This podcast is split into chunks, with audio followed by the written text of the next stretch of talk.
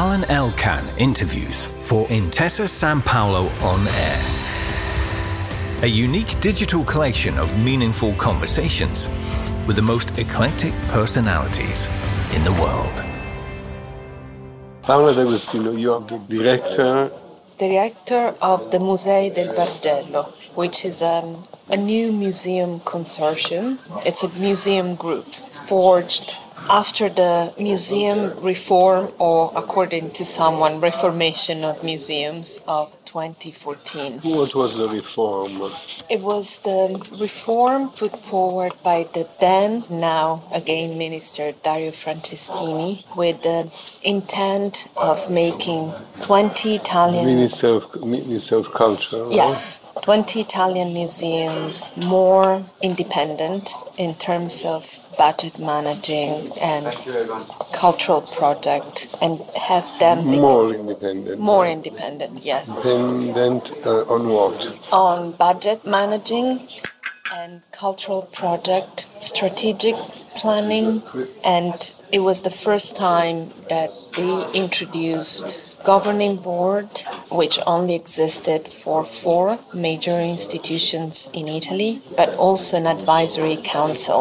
And with the reform the Museo Nazionale del Bargello which is the most important museum for Italian sculpture in the world. So now it comprises a major tourist attraction like the Medici Chapel, where Michelangelo masterpiece of the new sacristy is, as well as less prominent but equally important museums, such as the church and the museum of Orsanmichele, which is another repository which houses the sort of like atlas of early 15th century sculptures with masterpieces by Donatello, Ghiberti, Verrocchio, Giambologna, and then two lesser known small museums which used to be private residences. Palazzo Davanzati, which is the, one of the few surviving medieval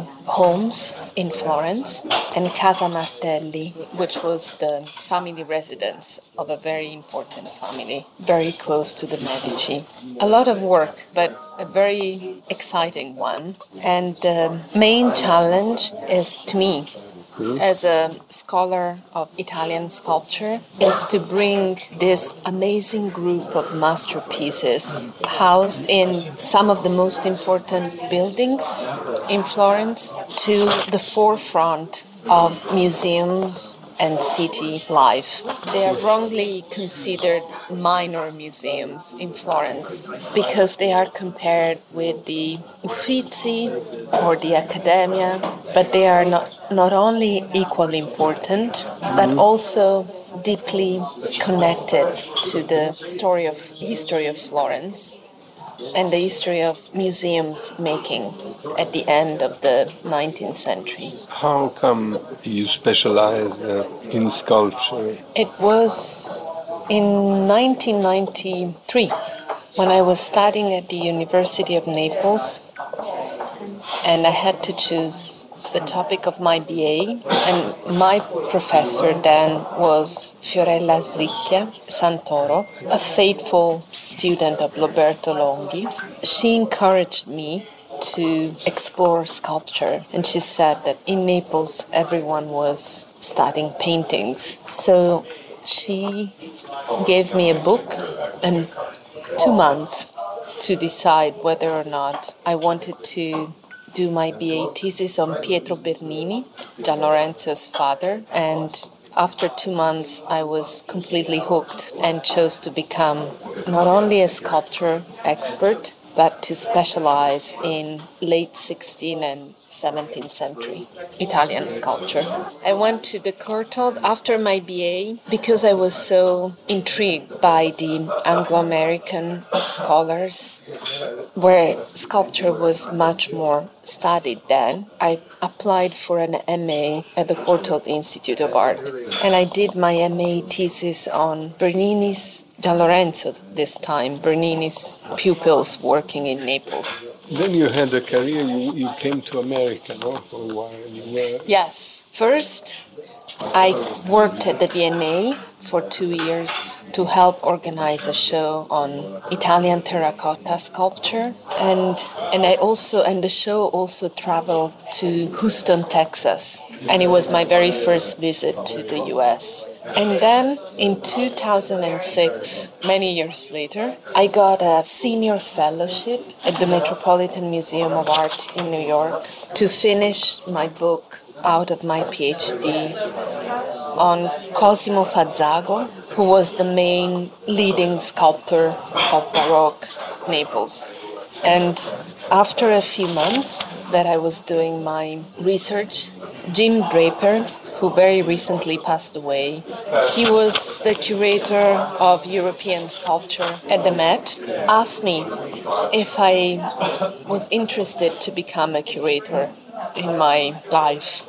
And I said yes.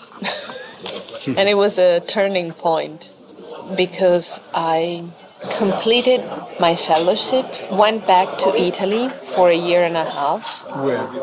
To Naples where I resumed my academic teaching. You're a Napolitan? Yes, by birth, yes. And then in 2009, Jim Draper hired me back as a senior associate this time to work on the catalog of Italian bronze sculpture. And then I worked in the Department of European Sculpture and Decorative Arts for four years, doing research for the bronze catalog or co organizing exhibitions like Bernini sculpting in clay. It was a major show on terracottas by Bernini. And Antonio Canova, The Seven Last Works.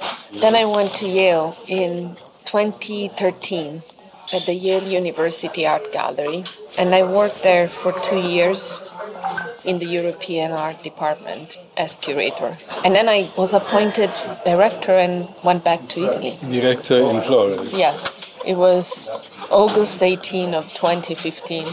Are you pleased to be in Florence and uh, you have been re- renominated, no? Yes, for another four years. I am incredibly pleased.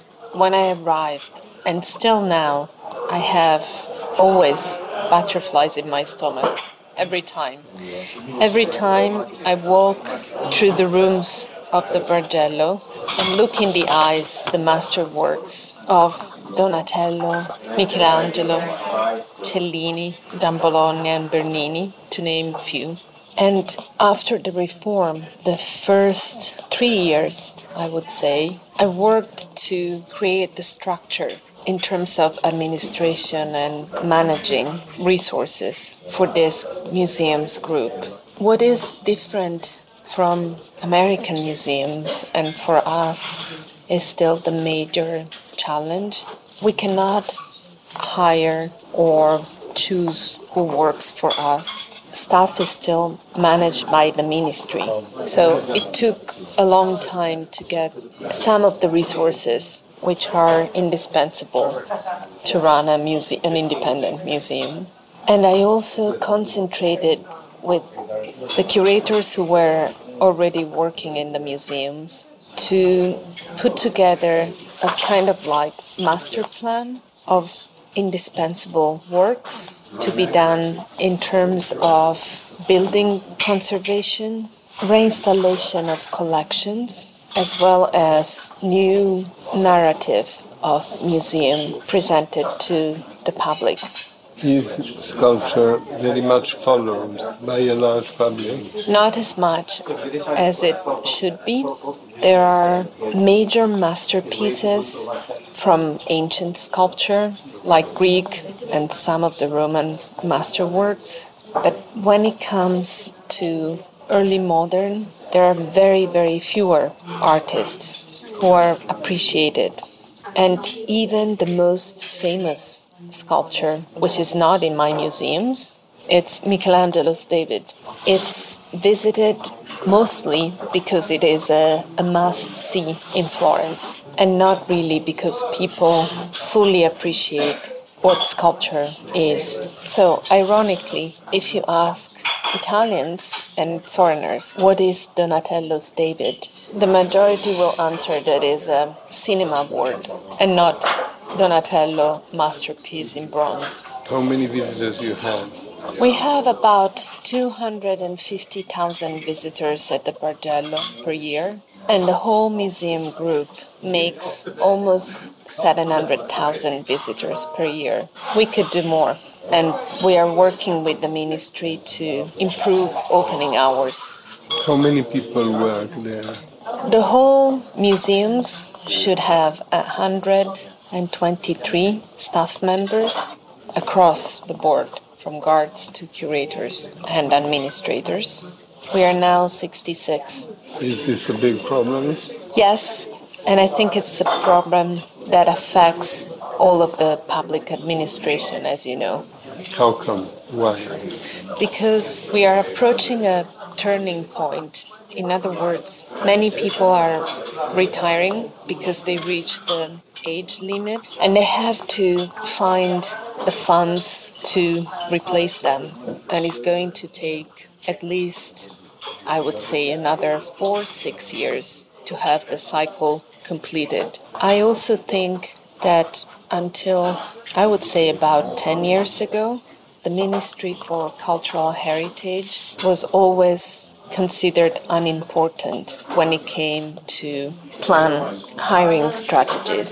So I think that in a way the strong interest that our appointments and the reform sparked mm-hmm. also created the urgency to find a solution and change policies for that ministry. It's going to take time, but at least now they have a plan in place. Florence uh, is one of the most visited art cities, no? Yes. In the world. Is there a lot of competition between institutions? Well, there is a lot of competitions among institutions, but I think what is changing in a positive way is also we are all trying to encourage residents to come back and revisit their own museums. We are not only planning our events in terms of tourist attractions, but also improving cultural and education programs to have museums play a new role in society. I also think that the municipality of Florence is doing a very good job in monitoring the flux of tourists. They developed, they had a UNESCO plan which was established in 2016, I believe, to diversify tourist itineraries and to encourage a network of cultural institutions in the city.